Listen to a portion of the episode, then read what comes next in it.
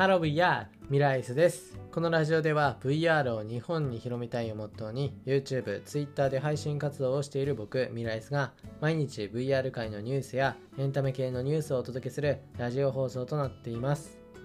はいということで始まりました。本日は2021年の11月の5日ということで今回紹介する VR ニュースは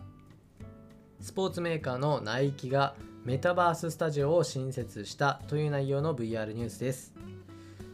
はい、ということですね、まあ、こちら結構大きめなニュースですね。えっと、スポーツ用品大手のナイキが、まあ、この Facebook の社名変更などでまあ有名になっているこのメタバースに関してもうこちら進出すると発表しました。でこちらなんですけどメタバーススタジオということで今回の発表ではそんなこう詳しくは出てないんですよ。このメタバーススタジオを、ま、新設するっていうことだけでこの詳しいじゃあどういったものみたいなのはないんですけどまあちょっとね、まあ、これに関してちょっとあのいろいろ話していこうと思います。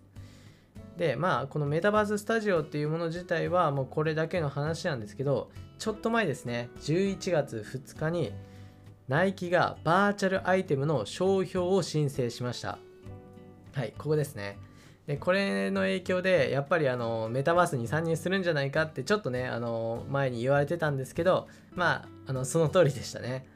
でこちらはあの米国の特許表情庁の記録によると申請は10月27から28日にかけて行われているということで、まあ、ナイキそして Just Do It という文字列同ブランドを象徴するスワッシュ、ジャンプマン、エアージョーダンなど計7種類の申請書が提出されているということだそうです。でこちら申請理由についてはダウンロード可能な仮想商品すなわちオンラインおよびオンライン仮想世界で使用するということを目的としているというふうに記載されていて、まあ、つまりこれはもうメタバース市場へ参入すると言っても過言ではないですよね。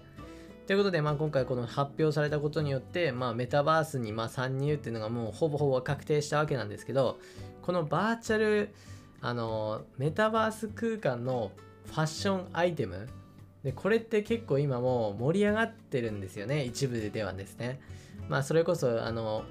まあ、NFT とか、まあ、聞いたことある方はわかるかと思うんですけど、まあ、そちらを使ってね、バーチャルアイテムの、ま販売を行ったりだとか、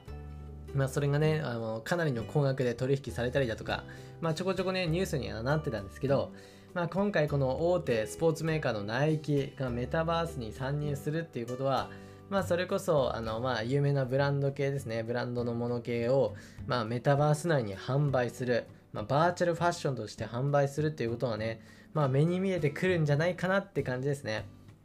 まあ、まだねあの完全にこう何々しますよみたいなことがナイキさんが言ってるわけじゃないので、まあ何とも言えないんですけど、まあこのメタバースにね、ナイキが来るっていうのは結構でかいですね。まあ今後ね、どんな風になるかはわからないですけど、まあえっ、と、このね、ファッションと、そして VR、まあバーチャル空間、まあメタバースですね。このメタバースとのつながりがね、今後も楽しみかなと思います。